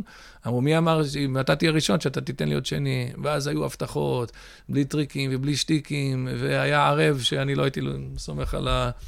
אה, אבל הוא אה, נתן אה, ערבות אישית, ועשו קונסטרוקציה חוקתית, אתה זוכר את המילים כן, האלה? בטח. חוק מיוחד. מה זה, הוא המשיך אחרי לממשלה שהייתה גם אחרי זה. גילו, אני לא יודע אם בראש... לא... ממשלה פריטטית. כן, כן. לא, אמרו, אין, אין, אין, שום חור. היה חור. אני לא יודע אם החור הזה תוכנן מלכתחילה, או ששמו לב בדיעבד שיש את החור. החור אמר שאם לא עובר תקציב, אז הממשלה נופלת. בכל דרך אחרת השלטון היה עובר לידי אה, גנץ. ואז מה, מה, מה, מה, מה עשה מי שעשה? פשוט לא העבירו את התקציב. ואני אמרתי, רגע, רגע, רגע, רק שנייה. זה, זה פה, פה אנחנו צריכים לא לאפשר לדבר הזה לקרות. כי, אתה יודע מה, אני לא קראתי את זה אז ככה, אני קורא לזה, זה- זו גניבת שלטון. זה לא, כאילו, ההנחה הייתה, אנחנו עדיין אה, בשלטון, והם צריכים לש- לשרת, ואם הם עושים קצת בעיות, לא, זו הייתה, ו- ו- ונתנו לזה, על זה את המילה שלנו, וכ- וכולם נשבעו שבועות ו- ולא יודע מה. אה, ו- ו- ו- וגם המשמעות של לא להעביר תקציב למדינה זו משמעות הרסנית. בקיצור, שם זה היה פשוט חציית כל הקווים האדומים. ינון מגל אמר לאחרונה, אני רק נכון, אגיד. ינון נכון, מגל אמר. לאחרונה, שבזה הוא הוא אפילו ביקר את הוא, נתניהו. השופר, על. הדבר הזה. נכון. אני רוצה, אני רוצה, לא, אבל אתה יודע, מכל הדברים שאנשים כועסים עליהם בחיים, על זה הם הכי כועסים. איך, אמרתי את זה אה, אז, ומה אמרו לי? אמרו לי, לפי, מה שאתה אומר, אז יעקב לא היה צריך, כלומר, יעקב לא היה צריך, אה, זה לא בסדר שהוא אה, רימה את עשיו. ולאנשים האלה אני אומר, אוקיי, אז אתה זה- פה חושף, ככה אתה ההבדל, מסתכל, כן. זה, אז זה עשיו, זה, זה האחים שלך, זה, עשיו, והסבירו לי גם שאני לא מבין בפוליטיקה ו- ו- וכולי, אז, אז, אז ו- אני מה, מה- מה הייתה התוצאה הפוליטית? קודם כל, זה מה שאני כל הזמן אומר, ערכים קודמים לפוליטיקה, זה דבר בסיסי. קודם כל, לא להיות שקרן ולא להיות אה, זה, ב- ב- ב- ב- בדבר כזה. ו... חוץ מזה, בסוף זה, בסוף זה גם לא עובד מבחינה פוליטית, כי כתוצאה מכך אי אפשר להקים אחרי זה ממשלה, כי אף אחד לא הסכים אה, לעשות הסכם, כי, כי יודעים שההסכם הזה הוא לא שווה שום, שום דבר. והעסק הלך והידרדר והסתבך. אז, אז זה דבר נורא ואיום, ואני אני לא מבין איך אנשים, אנחנו אמונים על כך שתורה קדמה לעולם, אבל ברגע שזה מגיע ל, ל, לפוליטיקה, אז אה, אצל יותר מדי אנשים הכל מותר, וזה מצווה בשביל לדרוס את הצד השני. אפילו נהנים מזה, אוהבים את זה ש, שאתה מרמה ומתחמן את הצד השני. ואז, ואז אתה יוצר בעיית אמון עמוקה, כי השני אומר, אוקיי, זה כבר לא איזשהו אה, ויכוח, אלא אלה אנשים... ומי שרוצה להבין את האנרגיות שאנחנו ראינו במחאה, שהייתה מחאה מאוד יוצאת דופן, כולם אומרים, אהוד ברק מתכנן את זה מהשנה הזה וזה. בסדר, היא הוא היא לא נותנת. הצליח, הרבה- שהוא הרבה שנים הוא לא הצליח, ופה זה התפרץ? לאומית. כי- חצינו כמה קווים מסכים אדומים. איתך. אני רוצה אבל שוב לחזור, אז, ואנחנו, אה, טוב, נו, אני אדבר יותר מדי. לא, אז כן. אני רוצה שוב לחזור לנקודה הזאת, שיש פה שילוב בין סיפור שאנחנו מספרים לעצמנו, בין עולם ערכים, לבין אה, אה, תמריצים פוליטיים. כי הייתה שם חלק, עוד, עוד חור שלא הצבעת עליו, אני ככה נכנס עמוק לתוך הבוץ. יש איזשהו, ניסו בעצם, מה שניסו לעשות, גנץ בר- מצד אחד הוא ויתר ויתור עצום. ו, והוא ייצג איזשהו בעצם אה, אה, פלח אוכלוסייה מאוד רחב, זה היה בעצם איזשהו סוג של תיקו, וגנץ גנץ שבר את התיקו הזה. אבל כשהוא שבר את התיקו הזה, הוא הגיע עם הרבה פחות מנדטים מאשר היו אותי לפני זה. ו, וברגע הזה בעצם יצרו איזשהו יצור מוזר מאוד, של אה. ממשלה פריטטית, שבעצם יש בה רוב ומיעוט, והמיעוט מקבל כוח שמבטא משהו הרבה יותר חזק מאשר האלקטורט שהביא אותו לשם. עכשיו, שוב, אחרי שהייתה לנו מפלגת שלטון עם ש- ש- ש- שבעה מנדטים שכל יום אחד שוב, יורד, הבעיה זה עוד היא- עקפו את זה ב- עוד יותר. לכן הטענה שלי, הבעיה כן, היא עקומים. במבנה, הבעיה היא ב- אה, באיזשהם דברים תשתיתיים שחייבים לעבור, קודם כל, אפילו לא בהסכמה, שייצרו פה איזשהו... אה, זה. אני רוצה... על- זה עמית נתקדם סגל אומר נקודה. שיש ביטוי בבריטניה, שלא לחינם אין את זה בעברית, וזה It can't be done. בסדר, אז- יש דברים, ש, יש דברים שהם קשורים לנורמות וזה, שאומרים, אין לנו את זה, לא אין, עושים, אין ואת את זה, זה אין לנו בכלל. מה זה- זה, וזו בריונות. אני חושב שאיבדנו את זה, אני חושב שהיה את זה, נכון, היה- הייתה נכון, קלאסה, ב- היו ממשלות שה- ש- שהשלטון עבר בקלאסה, אה, ושזה גם דוגמה מאוד מאוד יפה ומרגשת שאתה מביא על לחיצת. יד בין, אה, בין רבין לבגין ב-77, כשרבין מעביר את הממשלה למנחם בגין, אנשים שבעצם היו לוחמים אחד בשני, יעקב נכון. ועשו, שוב אחים שהיו נכון, ממש נכון. משני הצדדים של מלחמת אחים, לא על סיפה של... של ו, ובאמת השלטון עובר ב... ב... מצאתי אגב עוד משהו מאז שלא אין בספר, שהאמריקאים היו מאוד מבוהלים, שבגין הטרוריסט, הימני קיצוני עולה לשלטון, ויש איזושהי שיחה של רבין עם שגריר ארה"ב שהוא מרגיע אותם. רבין. ו- כן, והוא אומר, תשמעו, אני בגין, אני, אה, אה, כמובן, הוא, הוא סלד מבגין, הוא הצטער מאוד על המהפך ו, אה, וכל זה, הוא היה ככה שמאל אה, ישן וזה, אבל הוא, הוא אומר להם, וזה זה, זה, שוב, זה בארבע עיניים, זה רק אחרי עשרות שנים יצא לאור. הוא אמר, בגין היה ממלכתי, הוא הביא כל מיני דוגמאות שבהן בגין נהג בממלכתיות, והוא כיבד את הכרעת הרוב, הוא הלך איתו באנטבה ובעוד כמה דברים, ולכן אתם לא צריכים לפחד כל כך מבגין וכולי. אתה מבין? כן. אלה השיחות שבהן יש את היצר הרע, שאומר, הנה, אף אחד לא שומע, כן, להגיד, כן, אתם צודקים, תעזרו לי לחזור לשלטון. כן, אז אני אמשיך. והוא לא עשה, הוא לא עשה את זה, הוא עשה ההפך. אז אני אמשיך את זה, שב, ש... יש איזשהו קול במחנה הימין מאוד מאוד, שטוען שני דברים. אחד, שבגין בעצם אה, אה, התרפס בפני, אה, בפני, בעצם ויתר על חלק, שוב, זו גישה קונפליקטואלית, שבגין בעצם ויתר על, על חלק גדול מעולם הערכים שלו, בשביל כאילו של, לזכות ל, ל, לפירורים האלה של ההכרה מרבין וממחנה השמאל, זו טענה אחת חזקה שנשמעת. וטענה שנייה, הפוכה, כן, לגמרי, שאומרת, הנה, תראה מה עשו לו, רצחו אותו, הרגו אותו בסוף. אה, אה, במלחמת לבנון השנייה, במלחמת לבנון, סליחה, אה, ו- ו- ובעצם... אתה לא יכול בשיחה שאנחנו מדברים על רבין, לא, שבאמת נרצח, להשתמש בדימוי. הזה. אני לא, זה נכון, לא. אם זה היה בשיחה אחרת, זה נכון. באמת, אבל אתה יודע מה? כן, באמת אומרים את זה, באמת אומרים, מה שעשו לו זה בעצם הרגו אותו, ואני רוצה אבל להתקדם לנקודה בבקשה. אחרת. אני רוצה לשאול אותך שאלה. יצא לאחרונה לאור ספר של אה, יובל בלומברג על, אה, על הסכמי אוסלו. אה, מלכודת אוסלו הוא נקרא. כן. עוד לא קראתי. אה, ראיתי הוא סוקר, הרבה מאוד את ההסכמים, אה, באמת, מן הסתם יהיו שם הרבה דברים, אני, אגלה לך בסוד שדילגתי על הרבה מהקטעים, שבאמת היו יותר אה, תיאור של, המציאות ופחות האמירות שלך על ה... וככה הצלחתי באמת בזמן קצר יחסית לעבור על ה... רציתי לקרוא לפרק שעוסק בתיאור הסכמי אוסלו אצלי בספר, ויצא העגל הזה. כי זה הזכיר לי, כאילו, דוחפים את זה, איך, איך יצא? כן. אבל כן, בבקשה. אז יש שם את הדברים הרגילים באמת, על עצימת העיניים ועל העיוורון ועל אה, הנאום של אה, ערפאת ב... יוהנסבורג. ביוהנסבורג, 94. ובאמת כל הדברים, והלחיצת יד. ש... אחד, הד... אחד הדברים ש... שלי התחדשו, אחד האנשים אמרו לי שזה דברים מוכרים יחסית, זה שמה שגרם לרבין ללכת על ההסכמים האלה, זה חולשה ערכית מאוד גדולה. שהיא באה לידי ביטוי בשני אה, שני צירים. אחד, ביטחוני. כן, שם איזשהו תיאור, שהוא יחסית אה, מוכר, שרבין ראה את הסקאדים ואת את המצב... ב- לא חולשה ערכית שלו, אלא שהוא הבין שאנחנו בבעיה. כן, זה- אני חושב שזה כן, חולשה אוקיי. ערכית גם שלו, אבל אה, ב- שנייה, לחינם, אני- אבל- אני אני אגיד את זה. אחד, אז בעצם איזושהי הבנה, הוא ראה ככה את אזור המרכז מתרוקן במלחמת המפרץ, ו- וכאילו הבין שאין לנו סיכוי להגן על עצמנו, אז בעצם אנחנו צריכים לתת יהבנו באחרים. זה צלע אחת. והצלע השנייה היא ערכית, זאת אומרת, רבין אמר אבל על מה זה מבוסס? אה, על זה שבעצם זה מלחמה עם עיראק, אין לנו סיכוי מולם, זה רחוק לא, מי זה גדול יותר. ה- הסברה אני מבין. מי אמר שזה מה שהניע את רבין? יש שם איזשהו תיאור, לא- כי יש דברים שרבין ככה ראה וגרמו לו, זה, אבל אני לא בטוח אז זה אחד, מהם, אוקיי, אבל שיהיה, אוקיי. בסדר, אני גם לא זוכר ציטוטים מדויקים, אבל זה, בסדר, זה סיפור נקרא. אחד. והסיפור השני זה שבעצם הוא, הוא מראה הרבה דרך הנאומים של רבין בכל ההסכמים. היה, בעצם רבין ופרס היו עם אה, דברים גם ידועים, גישות מאוד מאוד שונות לגבי הסכמי אוסלו. פרס היה משיחיסט, במובן הזה שכאילו מבחינתו... אנחנו הולכים באמת לעולם אחר לגמרי, ו- ובאמת זה היה איזשהו חזון גדול על שלום, ובאמת היה אדם אוטופיסט, אדם כזה. אה, ושבמובן מסוים, באמת, בסיפור הזה היה מנותק, מנותק, מנותק מהמציאות בצורה כואבת מאוד. פעם אמר נתניהו, כינה אותו כן. האסטרונאוט הישראלי לא, הראשון. וזה לא ייאמן סתם, בזקנתו לאיזה עדנה והכרה וזה, כן, זה... טוב, הדברים האלה באמת... פרס. אבל הש- אתה מחזיר אותי באמת לשלב. לעומת זאת.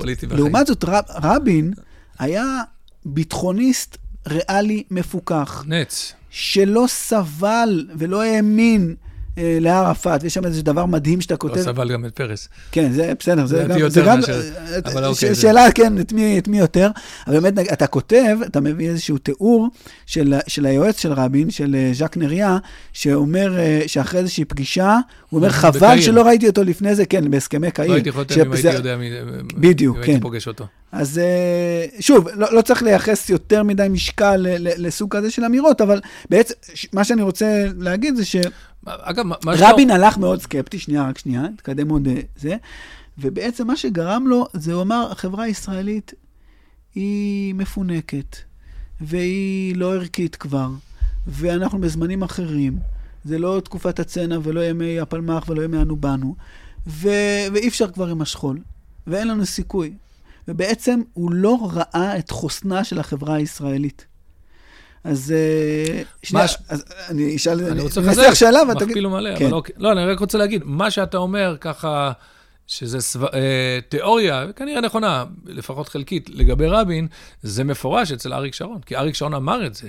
הוא אמר, אחרי שהוא עלה לשלטון, הוא אמר, הצביעו לו כדי שהוא יכה בהם וייכנס בהם, ואז הוא אמר, אני חשבתי שהבעיה שלנו זה הערבים, ואני מבין שהבעיה שלנו זה היהודים. זאת אומרת, אה, אני לא מרגיש שיש לי עם מי אה, ללכת. ואז שהיה את מכתב הטייסים וסרבנים, לפחות לפי העדות של מר וייסלס, הרבה מזה, זה היה הרבה, הרבה ממה שהניע את שרון להגיד, אנחנו כבר לא יכולים. אה, אין, אין לי עם מי לעבוד. והוא כן. גם אמר את זה על המתיישבים ביש, הוא אמר, אם היינו מיליון, אז זה היה זה, אבל לא, לא הצלחנו. זאת אומרת, אז אני רוצה כן. לשאול אותך, לשאול עוז. דבר ראשון, אה, אתה, אתה, אתה כן שואל מה גרם לו, איך הוא הלך לזה וזה, ואת, ואתה לא מביא את זה בספר, אתה, את ה, לפחות אני לא ראיתי, אמת, לא, לא עברתי על... אה, זה, זה שאלה אחת, זה איזשהו סימן שאלה.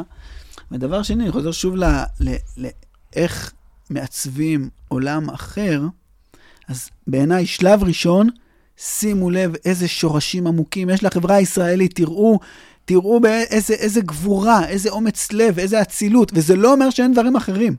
זה פשוט אומר, א', שאנחנו צריכים יותר להפנות ספוטים, יותר להאיר את החלקים האלה בחברה שלנו, יותר לספר את הסיפורים האלה. זה דבר ראשון. ודבר שני, לעסוק יותר מתוך אמון, לא מתוך התנשאות ולא מתוך זלזול, אבל מתוך אמון ב- ב- בחברה שלנו, ו- ו- וראייה מפוקחת, וגם לא נאיביות, אבל מתוך שני הדברים האלה של, של, של אמון וראייה מפוקחת, לעסוק שוב ושוב, עוד ועוד, בכל הזדמנות ובכל במה, בסיפורים שלנו, בשורשים שלנו, בתנ"ך, בציונות, בגלות, בתורה שבעל פה, בקהילה היהודית, בהיסטוריה היהודית, שהמסע הזה אה, יהיה יותר על הכתפיים שלנו, שהשורשים האלה יותר...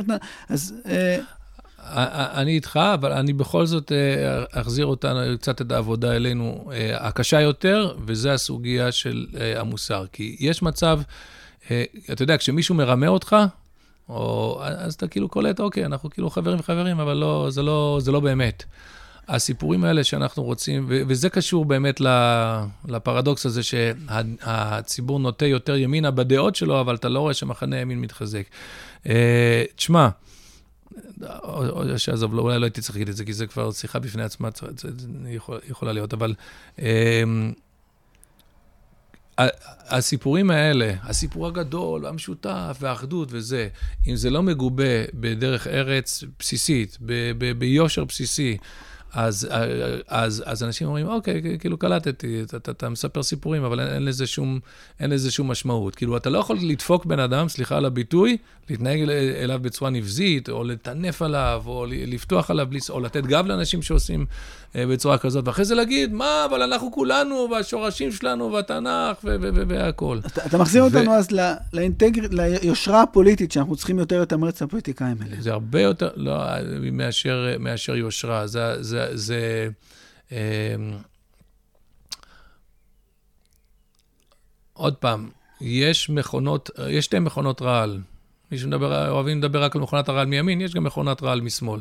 אה, אבל אה, אני אומר, אם אנחנו לא נדע לצאת נגד מכונות הרעל בשיח הפנימי ולהגיד, לא, אנחנו לא אומרים ככה, אנחנו לא מתייחסים אליהם בצורה כזאת, אנחנו לא מוכנים לצורך העניין, לא יודע, כל מיני דברים על משפחות החטופים אה, שאתה שומע, כל מיני, אה, ו- או, או על הקיבוצניקים, או לא, לא יודע, יש דברים מסוימים שאם אנחנו לא נדע אה, לעצור אה, את זה ולהגיד, זה לא מייצג אותנו, ואנחנו לא מוכנים ש, ש, שזה יהיה דיבור, אז, אז לא יהיה גם ערך לכל הדיבורים שלנו על הסיפור הכללי וה, וה, והכול. אתה מבין? כי בסוף אנשים רוצים לראות אם אתה, אה, אם אתה באמת... אה, בדברים שהם אמורים להיות מובנים מאליהם, נותן גב או לא. אנחנו כל פעם שוברים שיאים אה, שליליים בתחום הזה, וזאת בעיה שאי אפשר לעקוף אותה, צריך להתגבר עליה. אנחנו צריכים אווירה אחרת, אמ, לבחור אנשים שמתאימים לזה, ואני כן חושב שמי שלא יהיה שם, וזה מה שהשתנה אולי בעקבות ה-7 לאוקטובר, הכל, הכל, הכל ימשיך להיות, אבל בסוף מי שלא יהיה שם, הוא, הוא, לא יהיה, הוא לא יהיה חלק מהממשלה, הוא לא יהיה חלק מהשלטון, וזה מה שהוא, מה שהוא השתנה. Mm. אגב, יש תפקיד לאנשים קיצוניים, אני אומר אנשים שהם אנשי קצה ואנשים קיצוניים, אני לא בעד למחות אותם, אנחנו זקוקים להם. יש להם תפקיד בחברה, זה גם תורת, כל כן, מה שאני אומר, אבל, אבל, הם, הם, הם ממלאים את התפקיד שלהם כשהם בקצה. אבל כשאתה לוקח את הבן אדם שבקצה, ואתה נותן לו את השלטון על כולם, ואתה נותן לו את הגב, זה משהו ש, שפשוט יוצר חוסר אמון עמוק כל כך, שאתה, כל הדיבורים על אחדות ועל סיפור משותף, הם אחר כך, אה, כן. אין להם על מה לסמוך. טוב, אני, אני מסכים, אבל אני שוב, אני, אני חושב שחייבים גם לחשוב בצורה מפוקחת וקרה, גם על תמריצים ולא רק על חינוך בהקשר הזה. טוב, הזמן... אה, מעריך, אני רוצה, סוגיה אחרונה שאני, שאני רוצה לדבר איתך עליה, שגם אתה נוגע בסיפ, ב, ב, בספר שלך החדש, חזק ונתחזק. סתם, נקודה שאני, לא, לא נדבר סתם להזכיר אותה, יש לך אה, משהו שככה הפתיע ונגע בי, ביקורת חריפה ועמוקה מאוד מאוד מאוד לעולם האקדמיה, האוניברסיטאות, בארצות הברית. כן, בארצות הברית, תרבות הווק. רק תרגמתי את בילמר. בילמר הוא שמאלני ליברל, אבל של פעם. כן. זה הסוג שהיינו אומרים עליהם פה, ציוני. אז שם בארצות הברית, אז... הוא פטריוט אמריקאי, שמאלני וליברלי, אבל הוא כן. הבין שזה כבר הפך להיות טירוף מוחלט, כן, בטח, אז כן. תרגמתי את דבריו, אבל אה, סוג, סוגיה אחרת שהיא בעיניי מחוברת מאוד לסיפור המחלוקת הפוליטית, זה הסוגיה של גיוס חרדים, שכתבת עליה, שני קטעים. כן. קטע אחד שאומר, חבר'ה, אנחנו חייבים לעשות עבודה רצינית כדי שהחרדים יוכלו להתגייס ולהישאר חרדים. זה כשהיה טרנד שהתחיל, שלצערנו או, לא, לא כל כך המשיך, של חרדים שמתגייסים. ואז עוד קטע שבו אתה מספר שאתה בבני ברק עם מדים, ואיך מכבדים אותך ואיך מעריכים כן. אותה. בסוף, בשורה התחתונה, לא קרה כלום, לא קורה כלום, ואם לא ישתנה משהו דרמטי פוליטית, לא משנה הסנטימנט הציבורי ולא משנה התמריצים. כי אם לא ישתנה משהו דרמטי פוליטית, לא יקרה שום דבר בסוגיה הזאת. ב... כתבו על זה לאחרונה, ממש יש, יש ככה סערה זוטה בעולם הרשתות החברתיות, אה, קטע שכתבה שרי רוט, שהגיע לטובת איזשהו קרוב משפחה להשבעה של נצח יהודה בכותל, וזה היה כל כך עם אופי לחרדי, ומה אתם רוצים מאיתנו, איך נבוא, וקטע אחר שכותב שמעון עטף, אה, כן. שהוא אה, חרדי. ליטבק. ליטבק, ממש הגיע מלב העולם החרדי, היום הוא משפטן. אה, אה, אני חושב שהוא ייעץ ל... ל... ל... נו, יושב ראש ועדת חוקה, חוק ומשפט, ברח לי השם, נו, איך... אה, מי שהיה אחראי על העברת כל הרפורמה וה... רוטמן? רוטמן, כן, כן. שמחה רוטמן, הוא ייעץ לו בניסוח של חלק מהדברים שקשורים לרפורמה. והוא כותב, אה, אה, עד, שוב, דברים דומים, הוא, עשה צבא בנצח יהודה ועושה מילואים, הוא אומר, תקשיבו, זה פשוט לא, חרדים לא יכולים להיות שם עד שלא יהיה שינוי דרמטי. והתשובה שלי שהצבא מציע את הפלטפורמה הבסיסית.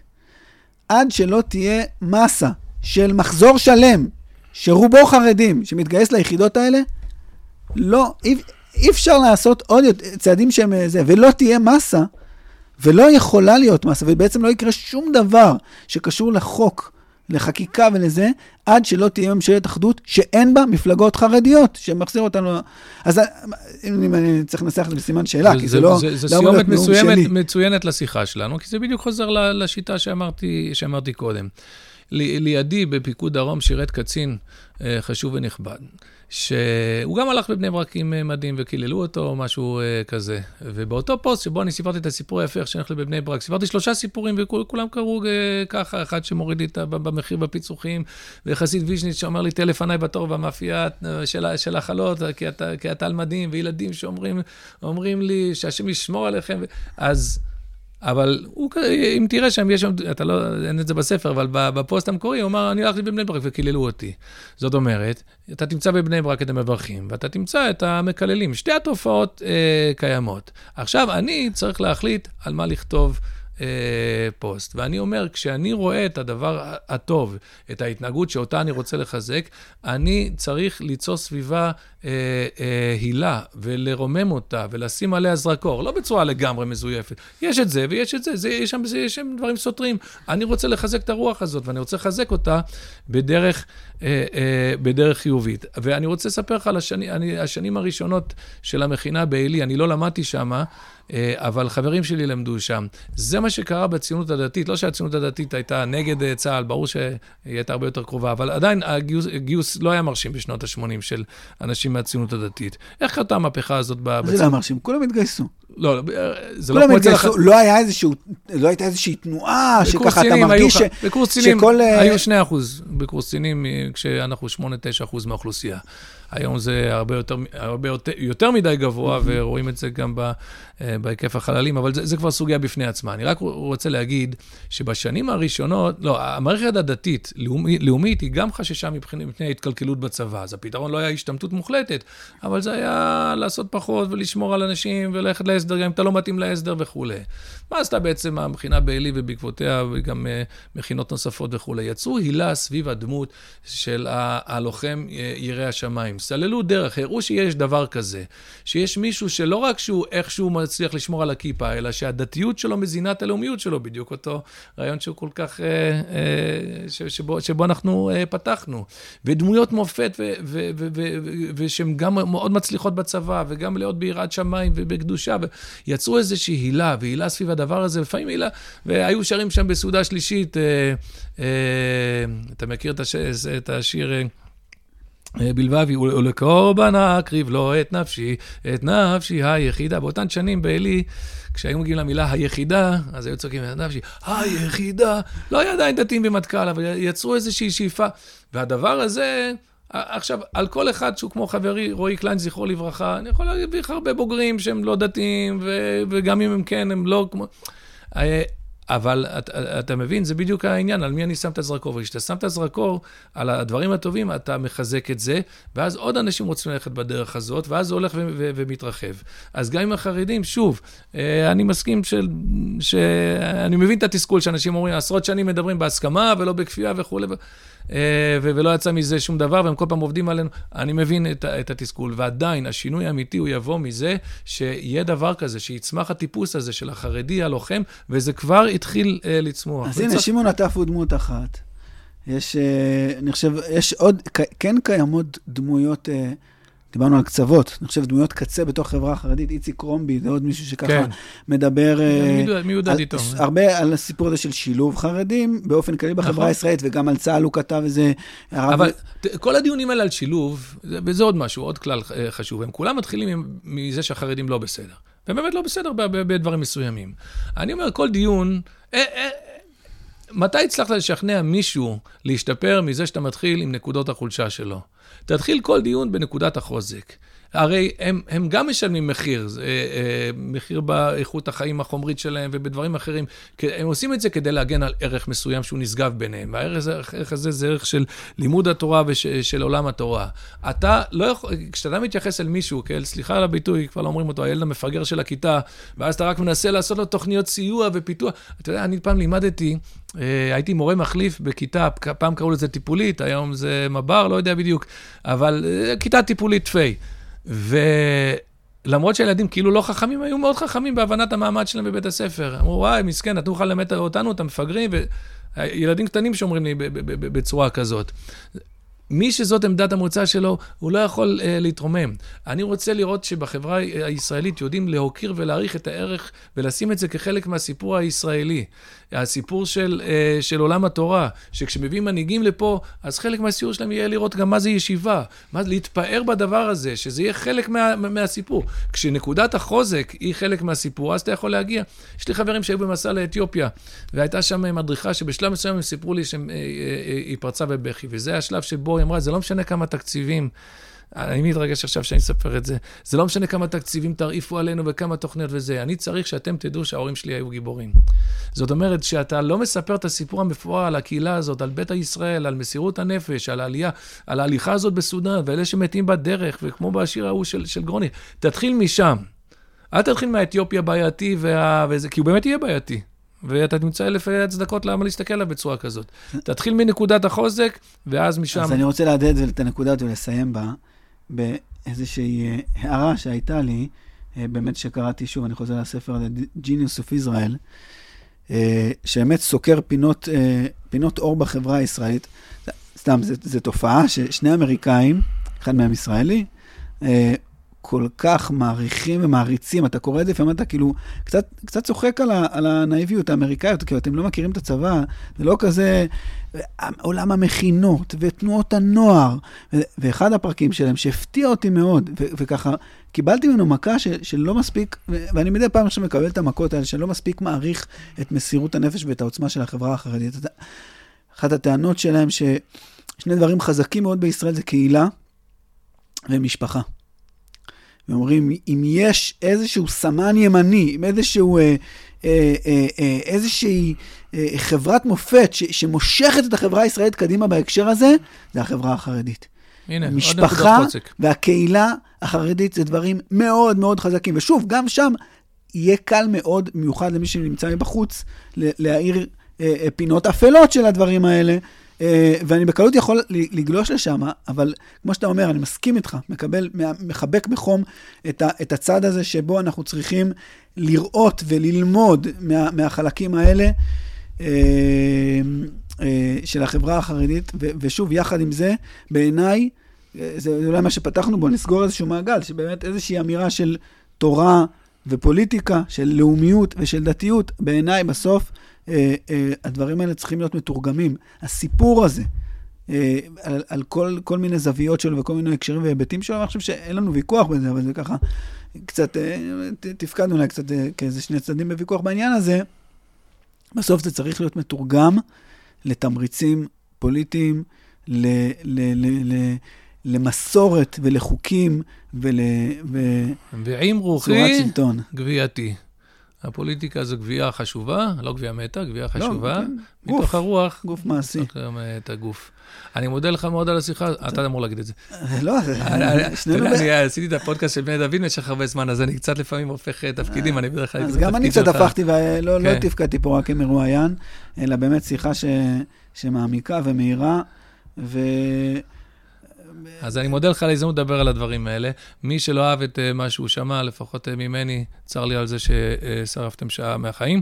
מקווה שלפחות זה היה בדרך ועדיף לכם על אה, סתם לחוות את הפקק. אה, מי שכן מתחבר ורוצה אה, לשמוע עוד, אז יש את הספר ההחמצה, יש את הספר החזק, ספרון חזק ונתחזק. יש עוד ספר שלא הזכרנו אותו, נקרא חלק מהפתרון. אלה הספרים שלי שעוסקים בתחומים האלה, אפשר למצוא אותם באתר של ספרי נוגה. אז נשים לכולם, אתה תשלח לי כישורים, אני אשים כן. קישור לכל הדברים האלה וגם לבית המדרש שלך. ולבית המדרש, שלזה פחות אה, נכנסנו, הצד הרוחני יותר, התורני המובהק יותר, האמוני יותר, אז אה, מוזמנים להצטרף. אנחנו לומדים כרגע מסילת ישרים, ויהיו עוד דברים אה, בהמשך, אז uh, uh, מוזמנים גם כן uh, להצטרף. תודה רבה תודה לך. תודה רבה, הרב נתנאל ישיב. חזק ונתחזק. חזק ונתחזק. אני אגיד לך משהו על זה. חזק ונתחזק, זה באמת יהושע בן נון, כן? מלחמת ארץ ישראל, חזק ונתחזק, בעזרת השם.